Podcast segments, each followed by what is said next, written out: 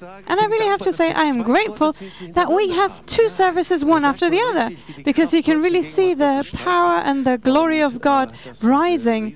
And so it's so much fun. And I am sure the Lord will minister to each one of us. And a big warm welcome to everyone who's watching via TOS TV. You're missing out on the 2 p.m. service, but all the more you are part of the 4 p.m. service. And just one notice, Guido mentioned it, I believe, because of course we can't call you to come forward. Usually we have an altar call to pray for you at the altar. But what we do have is a very powerful uh, alternative in the tabernacle. There is a ministry team. You can go there and still keep the corona distance, and it is very anointed. And there are also the Zoom rooms available. So if you're here with us online, we would love to pray for you and with you. And then the Zoom room is the place where you're welcome after the service. My message today, the word I would like to share, I don't think I've ever spoken on it. It's a very unusual word, but also maybe a word that you kind of got stuck on before. You find it in the Old Testament in 2 Kings 2 19 to 25. And let me read that to you. So from there Elisha went up to Bethel. As he was walking along the road, some youths came out of the town and jeered at him. Go up, you, uh, you bald head, they said. Go on up, you bald head. He turned around, looked at them, and called down a curse on them in the name of the Lord. Then two bears came out of the woods and mauled forty two of the youths. And he went on to Mount Carmel, and from there returned to Samaria. So, my friends, I'm obviously I'm not preaching this because it uh, is my personal experience, but this is one of the most difficult stories, you know, because of such a small thing. So many of the children, 42 of them, die. And they are judged. So, bald head, you know, obviously, that's a deep uh, insult to someone's personality. And so, I was thinking about it and researching, you know, first of all, not in the Bible, I have to admit, but on the internet, what can you find on being bald? And I was wondering why uh, are those who have a bald head are more blessed than those with lots of hair? And I found that bald people are very peaceful people because they can't get into each other's hair. Or secondly, I, re I really like that. There are many more sayings, but I can't read all of that. The Lord made many different heads. And whatever he kind of uh, thought was misshapen, he covered with hair. Okay, anyone who's got only very little hair, can you wave at me? Can you say amen? Well, of course, it's not quite the truth, but you know, freedom for everyone who is uh, wearing a bald head. Anyway, but how how I came about this Bible passage is uh, a serious uh, background. Because on Pentecost Monday, I was really praying and I had a powerful time in the presence of God. And somehow, in the mean, in between, I watched a video clip on YouTube, and you found a conservative Christian singer. He had dance movements, and I thought it was quite funny, actually, the way it looked. And I thought, oh well, I will share this with my family online, and then everyone can can laugh about it. And when I was about to do that, the Holy Spirit admonished me and said, Stop, Jobst. Do you really want others to laugh about something that this person did because of a heart of love to me? And I was shocked and I said, Holy Spirit, what do you mean? And how do I find that in the Bible?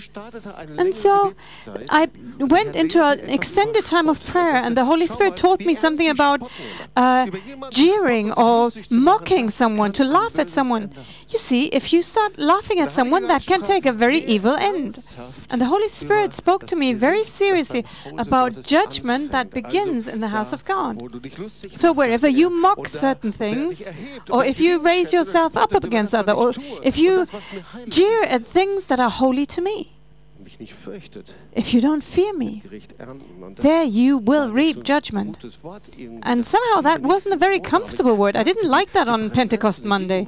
But I sensed the presence of the Holy Spirit in it. And the Lord said to me, You know, in so many places that you love so strongly, I also speak about the same topic.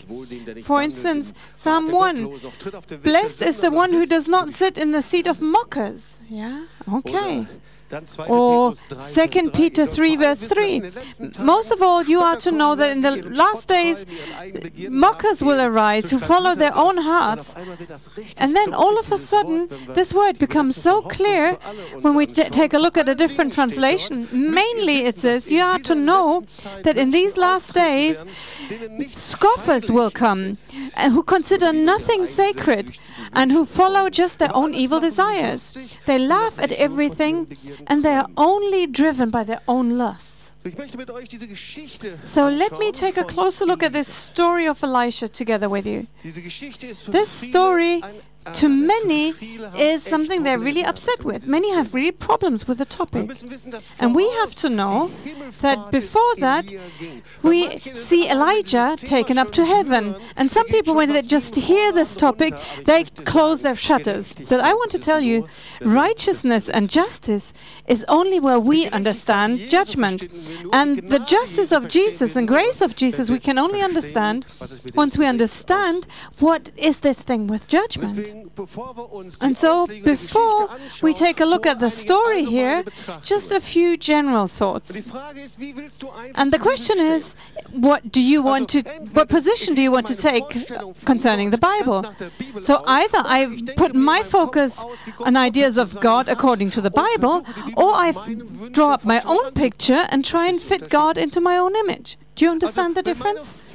So if my ideas of God uh, go along with the Bible, I say, yes, I accept what the Bible says. And if my own ideas and images are different, then I have a problem with the Bible. Is it really what the Bible says here? So the question right here in the beginning is what takes precedence in my life? What has the first position? Is, does the Bible dictate who is God? And I take all of my intellect and reasoning and minds, I take it captive to the Word of God? Or can I pick and choose whatever I like? And of course, there are many, many things the love and the grace of God, the good things, those I love, that's beautiful. But what do I do about the other things? And my friends, right at the beginning here, I determined to take the Word of God and accept it, and I will focus all of my ideas and thoughts and reasoning according to the Word of God, the Bible, and I don't want the Bible to have to fit into my ideas. And so that's how it is, you know. When I then come across Bible passages that would be upsetting to me or I don't understand, and there are many Bible passages that are not easy to understand. There are Bible passages that I still don't understand after 10, 20, 30 years, and then I put a question mark there. And then I don't say, nah, that can't be possible, and I rip it out. But I say, my intellect, my reasoning has to bow to the Word of God. And the second comment I want to give you because many read this story and say, Yops, obviously, this is in the Old Testament. Nothing to do with the God of the New Testament. Doesn't go with the God of love, the God of grace.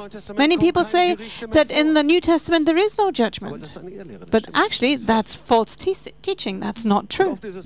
And many times we come under a humanistic uh, narrowing which is not true to the Word of God, because First Peter 4, verse 17. Now is the time when judgment begins with the house of God. So that means, first of all, with us. But then, what will the end be for those who do not believe the gospel? So, to start off with here, this, there are stories in the Bible that are very difficult for our reasoning. Sometimes we take offense. We take offense. And it's hard for us. And then we just go on to the next story. But if that's true, that is actually the best sign that the Lord wants to speak to you through this. And if you find such a, such a passage, it's the best sign that God wants to speak. And so it's really, really important that we take a closer look at this story. So, first of all, we see that this is about a town called Bethel, verse 23. From there, Elisha went up to Bethel. So Bethel, of course, we know that, 17 kilometers north of Jerusalem, and in Hebrew, it's the house of God. And of course, we only have great ideas of Bethel. We heard from Frank today. We didn't uh, agree before that, so he had his message on the offering on Bethel. But yes, it's a great place. Jacob spent the night there when he fled from Esau. He was on the way from Beersheba to Haran. He put his head on a stone. And then in his dream, he sees the heavens open and he sees the ladder leading up to heaven.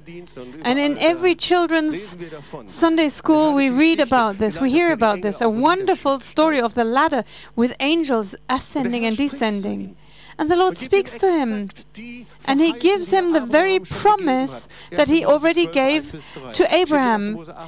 First Genesis uh, 12 The land upon your lying I want to give to you, and your generation shall be like the dust upon the earth, and you shall spread to the east and the west, north and south, and through you and your descendants all nations on the earth shall be blessed. Wow. That was the beginning of Bethel. But unfortunately, my friends, this story takes a very bad turn. The story of Bethel did not remain this way. Unfortunately, when there are places of blessing, it's not guaranteed that they will remain places of blessing for the next 100 or 50 years. And that's what happened to Bethel.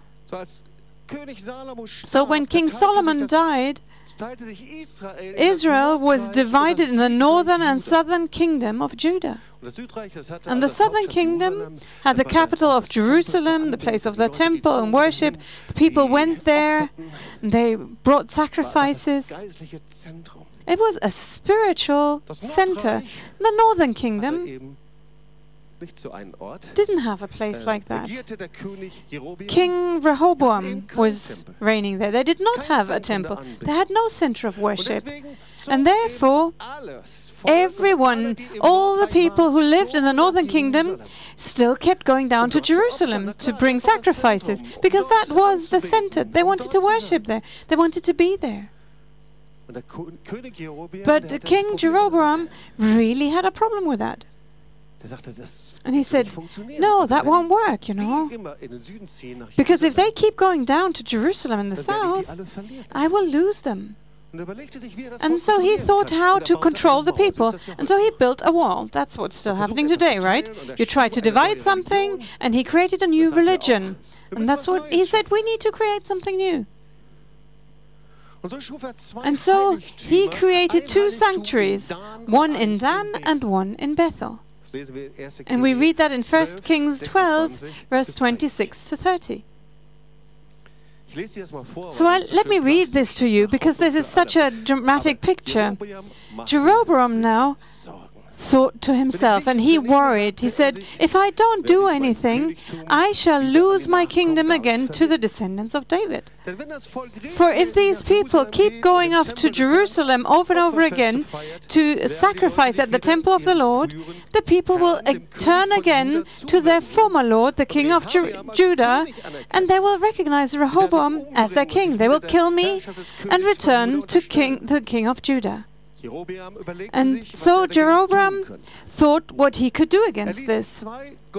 So he had two golden calves prepared and said to the people, You no need no longer to go up to the temple in Jerusalem. Here are your gods, O Israel, who brought you up out of Egypt. One he set up in Bethel and the other one in Dan. And this thing became a sin. And so that's it for now. So he made golden calves. And Bethel suddenly was right in the center of Israel and it became a place of idolatry.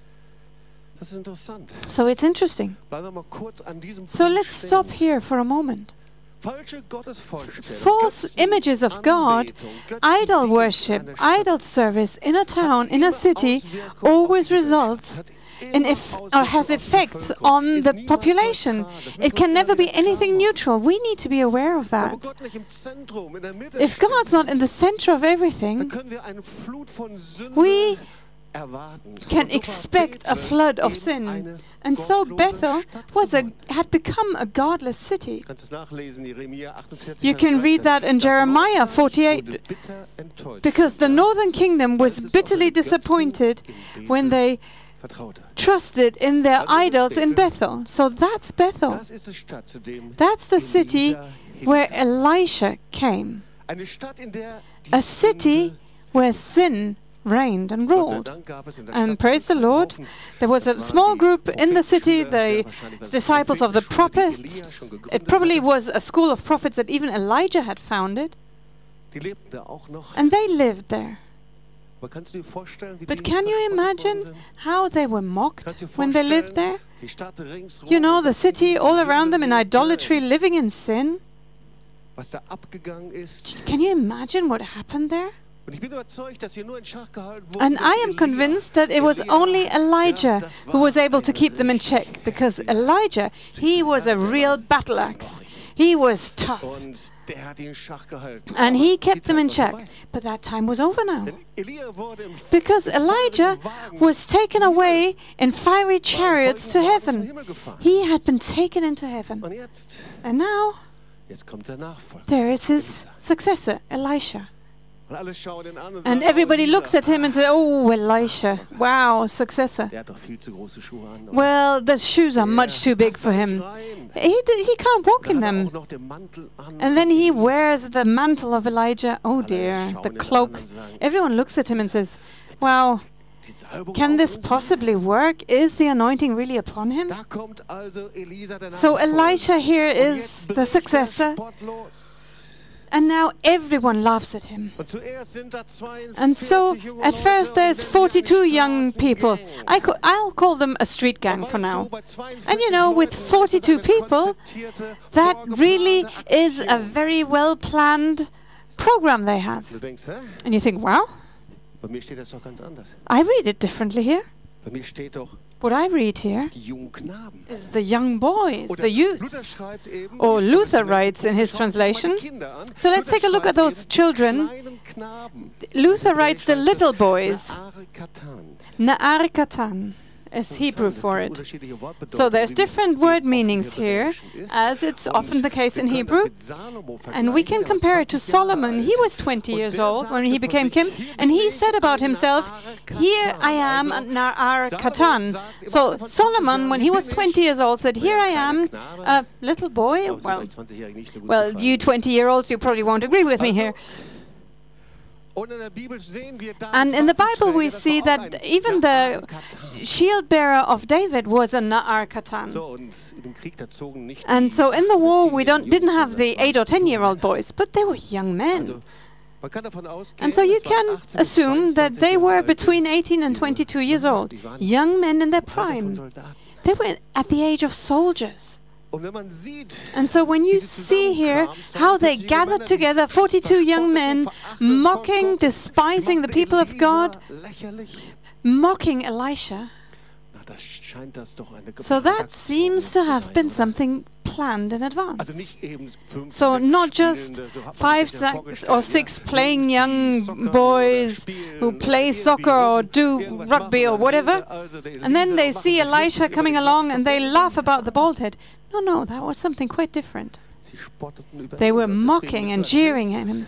And so anschauen, was ist denn mit we need to take a look at what it does it mean to jeer at someone. verhöhnten ihn und riefen, So they looked down him, they despised him and said, Come up, you bald head, come up, you bald head. Oder eine andere Übersetzung. Or in a- another translation, bald head, come up. Also zuallererst mal, So, first of all, Elisa hat noch Elisha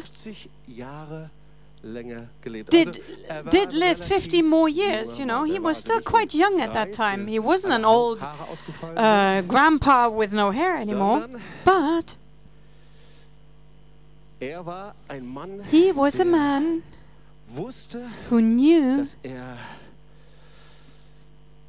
jetzt eine that he had a er responsibility now that he needed to keep up. And the question was, Why was this mockery so bad? Why is bald head so bad? I can't tell you quite exactly, but I assume one thing that I can really imagine. In the Old Testament, you can read that God said that the priests in Israel were not to have a bald head because otherwise they'd be considered wahrscheinlich, wenn wir das richtig unclean. And probably if we hört sich das so an, listen carefully, they said. You unclean person, you cursed one. schau doch mal Look at yourself, look at your hair, they, they, your, your uh, an, die Haare in idiosyncrasies. unserer Suppe zu finden. And so they st- das? Wir s- fangen an, started finding their Suppe zu finden, hairs in the soup, you know. They, they had hairs on their teeth, basically. They started accusing him of so many things. Vielleicht war es so. Maybe that's what happened. Ich weiß es nicht, ich war nicht dabei. I don't know, I wasn't there. Richtung scheint es But mir n- zu gehen. it, to me, it seems like it took that direction. But what's even more important here now is the second part. Dieses Fahr herauf. So go on up. man das so, dass Usually you would say, doch zu uns." well, yes, come up, come to us. But that's not what it says, actually. Fahr herauf war But this come up Anspielung auf die actually was uh, alluding to Elijah going up to heaven. dass die Himmelfahrt des So just imagine when waren. Sie wussten Elijah was taken up to heaven, there were witnesses and they were all they all knew about it. And now this gang mocked him and said, "Now go away. You just Elia gegangen ist. Vanish, go away. We don't want you. We don't want you. Like Elisha is no longer here. Elijah is no longer here. Go away. And so this tremendous, amazing miracle, a manifestation of the glory of God, they just mocked it. It was just a joke to them. And somehow I think this is something that's still happening today. How quickly this can happen in the church amongst us as believers. God is working tremendous miracles. He brings healing. Sometimes in hiding, sometimes in practical terms, sometimes visibly, sometimes invisibly. You know, God's favor, we see it. We see His blessings. People who are saved, who are changed, who are set free from drugs. Tremendous stories of people who are touched by the love of God. When we look to South America, there's food that's given out. People are touched by God, and others mock it. They are despising it. So we would exalt ourselves above what we don't like. We resist. And we mock those things that are holy to God. We use everything at our disposal to work against it. Maybe nobody sees it, but inside we've got handbrakes pulled tight, all of our mistrustful thoughts, all the conspiracy theories that we have, all these negative thoughts. Unfortunately, there are many Christian haters of God and haters of the church, mockers. And this is how these young men were like. So they were mocking and jeering. They resisted everything that was holy to God. And there was an atmosphere behind this. And you know, sometimes we don't stand for ourselves, but we are simply the product. We mirror what's going on all around us. And this is what seemed to have happened here. They were the mirror of a city that had started worshipping idols. And if we take a look at the next point, what happened then? This cursing. Elijah, Elisha turned around, looked at them, and called down a curse on them in the name of the Lord. And then two bears, female bears, came out of the woods and mauled 42 of them. And so, what we've learned, and many of us have learned that in Veil of Silence seminars, especially when we think about Genesis 12, verses 1 to 3, that there are different uh, Hebrew terms for cursing. And so here the Hebrew word of kalal is used. And there is one form of curse. When I'm under God's curse, I'm in a desert, I'm in a form of condemnation where I don't get out of by myself. But then there is kalal. And the form of kalal is indifferent or despising something, to be insignificant. And what I see here is Elijah, jungen Männer nicht den Tod an den Hals not calling for the death of these young men, er but he simply sie dem Gericht Gottes übergibt. hands them over to God's judgment. And this is something we also find in the New Testament, right? We see it in 1 Corinthians 5 Wir sehen 3 to 5. We see the church in Corinth, they had real problems. There was, uh, Impurity, immorality, and there was someone who had his father's wife. And he thought he could keep on living like this. And he said, Well, there's forgiveness of sins, I, we, I can do it like this. But Paul says here, And it's really harsh what he says. And you are to hand him over to Satan for the sein- dass sein Geist perdition of his flesh so his spirit can be saved. Oh, That's harsh, right? And you find that in the New Testament. Gericht im Neuen Testament So judgment in the New Testament is something that's so crucial because it's only through judgment grace can come. mit großer Stimme, Revelation 14, verse 6, he spoke with a big voice Fear God and give him glory because the hour of his judgment has come. And so this is what Elijah does. He hands over Gericht Gottes übergibt. the mockers Er to God's nicht mal, was judgment. He doesn't even says what should happen. He leaves it up to God. das Gericht vollzogen wird, The way that God's judgment comes is not his business. Ihr Lieben, ich bin davon And so, my friends, I'm convinced there is a time einen Strich zieht. over and over again where God draws a line and says, That's it. Especially when it's about uh, jeering and mocking and lying. So when God is admonishing us as Christians, children of God, as His church,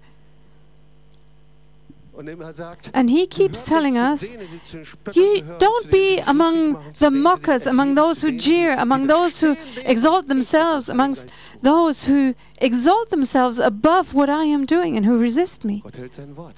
God keeps His word. God keeps His word. das nicht eigentümlich? Isn't that strange? In kannst du etwas nachlesen. Leviticus Und da steht folgendes. 6 we can read, jetzt wieder handelt, And if you act against me, if you don't want to listen to me, I will keep punishing you sevenfold for your sins, and I will send wild beasts amongst you who shall eat and devour your children. Wow. Jahre davor steht das. da. That's hundreds of years before.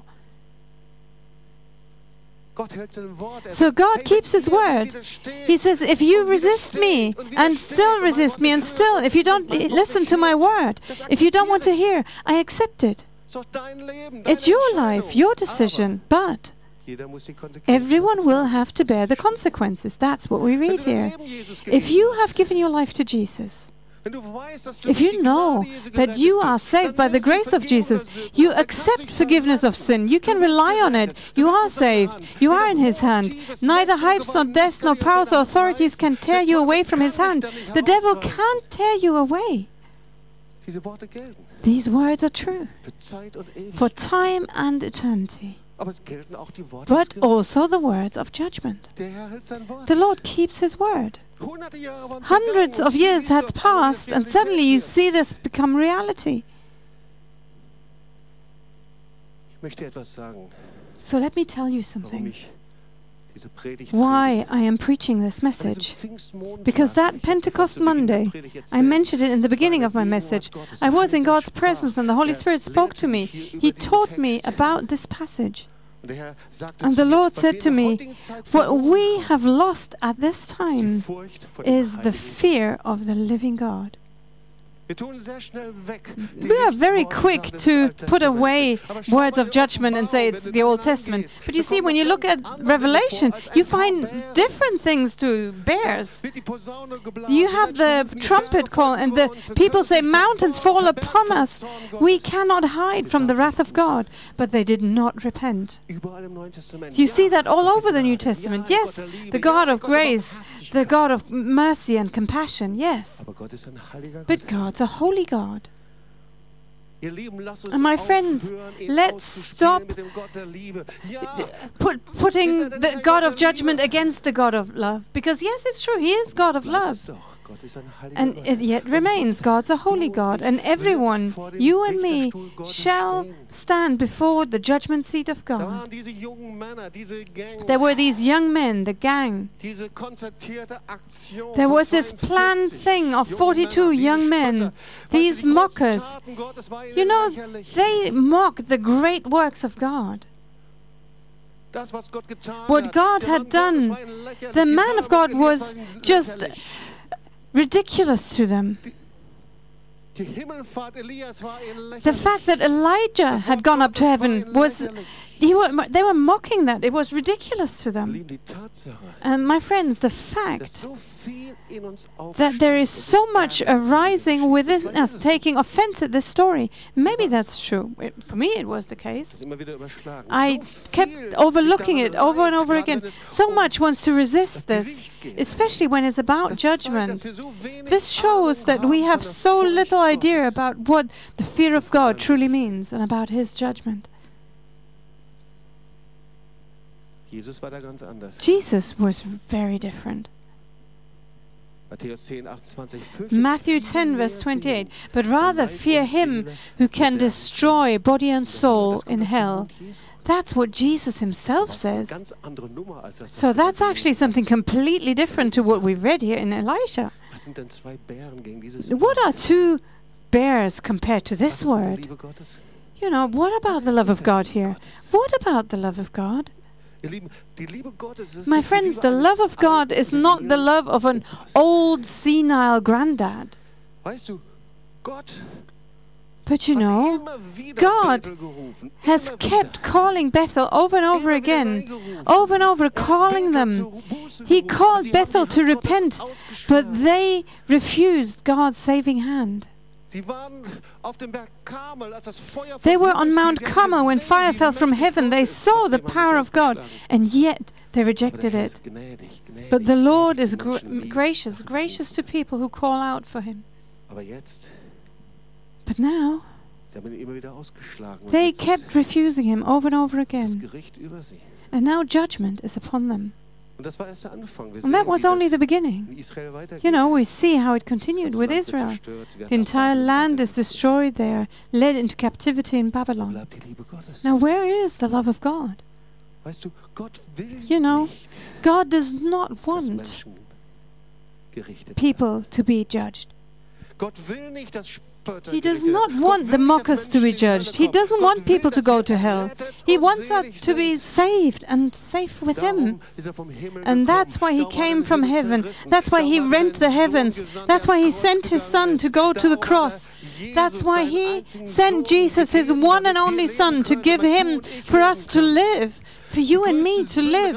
The greatest sin, no matter who you are, and what I've done abgewaschen werden durch can be washed away by the blood of Jesus. The greatest sinner can be renewed. If a kannst du erneuert murderer, you can be renewed.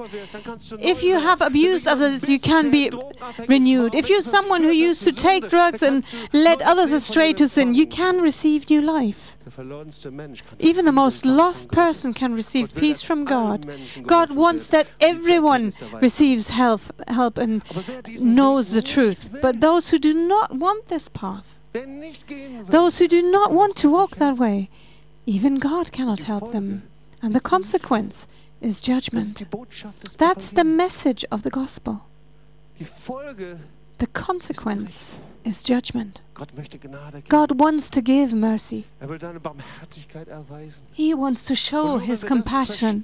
But only once we understand that, we can understand the message of the gospel, my friends. Die Botschaft des The message of the gospel, haben wir diese Botschaft Maybe we have kind of oder haben uns verführen overlooked that part of the message, or we were led astray, but everyone will stand before the judge, before God. And without judgment, there's no justice and grace. Without judgment, the sacrifice of Jesus is made senseless. Without judgment and a verdict, we don't have to proclaim the gospel. It's only the judgment of God that makes the gospel the good news. It's the foundation for God's justice. Psalm 89 it says, Righteousness and justice are the foundations of your throne. Grace and truth are before your face, O Lord. What a wonderful word. He is the God of grace, of love. But I believe once we understand that and respond, the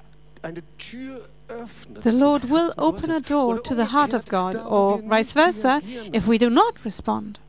Da erleben wir so oft, dass So many times we experience such a ist und du denkst, distance to God. glaube an den And you think, yeah, I do believe in the living God, I want to follow Him, but somehow I can't break through to Him. Ich möchte sein wie ein I want to be like a tree planted by rivers of water der seine Frucht bringt. that bears fruit, Und das, was er macht, das ist and whatever they do will succeed. Der Herr sagt, ja, And the Lord says, Yes, that's what I've planned for you. Yes, this is my plan for you. Wohl dem, der nicht wandelt Blessed is the one who does not walk in the der Sünder, noch way of mockers and who does not seat where mockers sit. He is like a tree planted Pflanze und Wasser by streams of living water, seine Frucht bringt zu seiner bearing fruit in its time, er and the leaves don't wither, and whatever they do succeeds. And now in verse 5 Darum bestehen die Gottlosen Therefore, nicht im Gericht.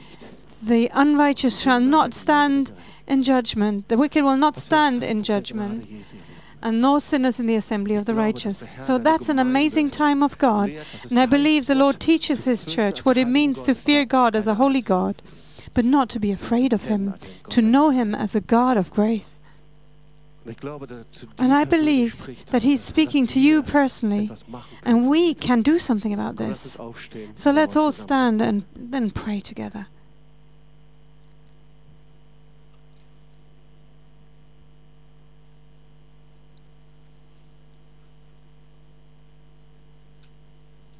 Halleluja. Hallelujah. Was bist du für ein wunderbarer Gott. You are such a wonderful God. We love you. Und Lass uns einfach in einer Position let's sein, simply remain in that position wird, that honors the Holy Spirit because He is the one who convicts of Haltung sein, indem wir judgment, unsere Brüder und righteousness and Schwestern ju- ehren, indem wir and justice. ausgerichtet sind auf den Herrn. And let's honor our brothers and sisters around us by being focused on the Lord ourselves. He is such a wonderful God, full of love and kindness. Ist ein Gott, der reich ist He is a God rich in mercies and compassion.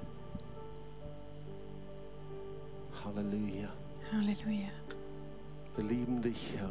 We love you, Lord. beten dich an. We worship you. And so just take a da, wo du moment to respond yourself wherever you are in your personal prayer. because everyone has received something ausgesät und du different, has heard differently.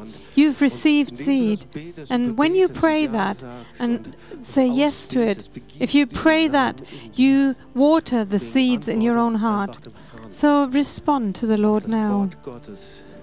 Respond to the Word of God and allow the Holy Spirit to water it.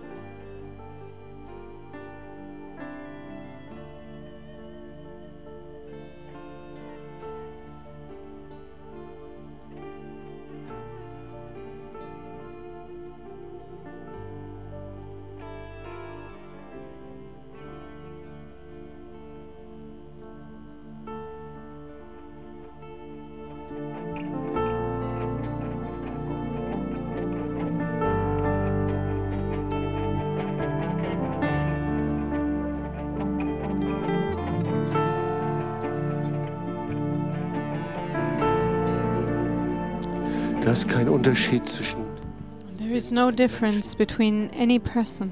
ganz gleich welcher kulturellen Doesn't matter what culture you come from, what skin color you have, woher wir kommen, aus welcher Nation where we're from, what nation we're from. Every one of us.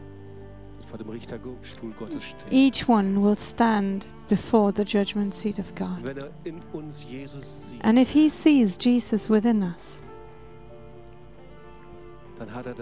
dann hat er das Urteil seiner Gnade, Barmherzigkeit schon gesprochen. his judgment of grace and mercy is already there.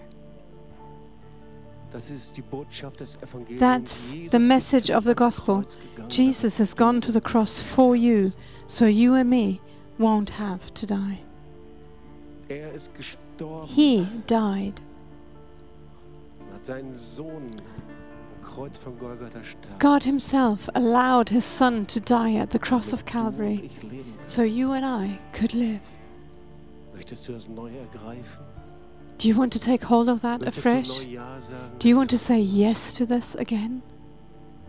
Möchtest du diese Liebe Jesu, die Rettung, Erlösung Jesu neu ergreifen? Do you want to take hold afresh of this love and redemption of Jesus? The only thing you have to do now is to respond now, saying, Yes, Jesus, here I am. I take hold of the message of the gospel. I take hold of your grace, your love, your salvation. I need it infinitely. And if there's anyone here in the hall, just raise your hand as a sign before God that you take hold of this. And also, if you're watching online, via TOS TV, raise your hand. He sees your hand. He sees you. And you can pray now wherever you are, saying, Lord Jesus. I surrender my life to you afresh. I take hold of your grace, your love. I take hold of the fact that you died for me du mir vergeben hast and that you have forgiven me und neues, ewiges Leben gegeben and that you have given me new eternal Danke dir, life. dass ich dein Kind sein I thank you, Lord, that I can be your Ich child. ergreife dich, Jesus. And I take hold of you, Jesus. Und Jesus sagt zu dir, And Jesus says to you. I am touching your hand afresh, your heart. Ich schenke dir neues, I am giving you new eternal life, the life that really counts forever when you stand before the judgment seat of God. Sein Receive his peace. Empfange jetzt neu Now receive sein his peace afresh. der höher ist als alle That's higher than all understanding. Receive it afresh. His love. You are loved. You are loved. geliebt als sein Kind. You are loved as his child. Und vielleicht bist du hier, And maybe you're here and you've been a child of God for a long time and you say, Jobst, you know, this thing with the fear of God, God's Viele Dinge sind holiness, mir so gleichgültig, many things I've been indifferent to. gehen einfach an mir vorüber. They just flow past me. gehöre zu denen. I am one of those. Und vielleicht ist es, dass du so gelebt hast, And maybe you lived like that, as if there was no God. Die Dinge betrüben dich, tu. Vielleicht And ist wirklich Sünde eingekehrt in dein Leben. these things just put you down or there's indifference in your life now. I would like to encourage you after the service, go to someone to confess it. Maybe you had a negative response to the message of judgment. Maybe you tried to just push it aside. And the God, the Lord says, Was das für mich bedeutet, Do you know what it means to me habe, ich das that I made you righteous by the blood of the Lamb? Vielleicht gehörst du aber auch But also, maybe you're among those die Bibel Spötter nennt. whom the Bible calls mockers. Maybe this is something very hidden. sich lustig machen, vielleicht ein Maybe you laugh at things or you despise the things that God has done against the Word of God, maybe, or the way He has moved. Whether that was in little or big things. Vielleicht hast du das wieder gespiegelt, was dich Maybe you were simply a mirror of what was going on around you. Der Herr sagt, du darfst es And the Lord says, Today you can bring it all to me. Let go. And turning away from sin means living differently than before. Do you want that? And if you want that, also raise your hand and wave at me. if you say yes. That's true for me. And so simply take this time to lift it up to Jesus and pray this. He loves you. He loves you. That you would say, Yes, Lord. Meine Worte, meine Hand. These were my words, my Ich komme zu attitude, and I come to you now. Danke, dass du am Kreuz Thank you that at the cross. You forgive even the greatest sinner. That's a place of grace and healing and restoration. Here I am, Lord. Bete es doch einfach selber aus in deinem persönlichen Gebet vor. And now pray this in your own words, in your own words before Him.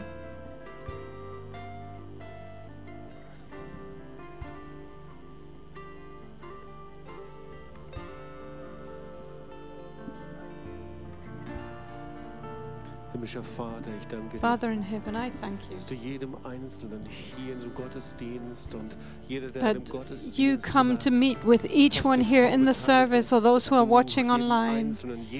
Thank you that you are touching each one dem Frieden, der höher ist als with the peace that passes all understanding. Vater, ich danke Father, I thank you That you are transforming a minus to a plus. Thank you that you are taking your church and your people to restore it as a people that honors your holiness, that fears you but is not afraid of the living God, because we love you. And so, Lord, we worship you. Can I ask you, wherever you are, to raise your hand, to give your love to Him, your worship? To honor him. And this is your sign. Wir beten dich an. Herr, so We worship you, Lord. Gegenwart. Danke, dass There's such a wonderful sense of the presence of. God here. Danke, dass du gerade Thank you for doing your work in the hearts. Thank you for touching each one. You taking each one. Thank you for your wonderful work that you're doing right now. You are a wonderful God. Thank you, Jesus. Amen. Amen and amen. We will hear the Aaronic benediction in a moment. We'll sing it. Und ich möchte dich einladen. And I would like to invite you, after this service, da haben wir Gebetsteam there und are- bitte is a prayer team and take the opportunity to pray with them. They are experienced intercessors. Uh, there'll be enough corona distance here. But we want to invite you to settle this and confirm it now in your prayers. And also for you who are joining us online, come and join us in a Zoom room to pray online with us. And now let's sing and hear the uh. Aaronic benediction here right now. And I'm looking forward to seeing you again in our next service. Jesus is Lord. Amen.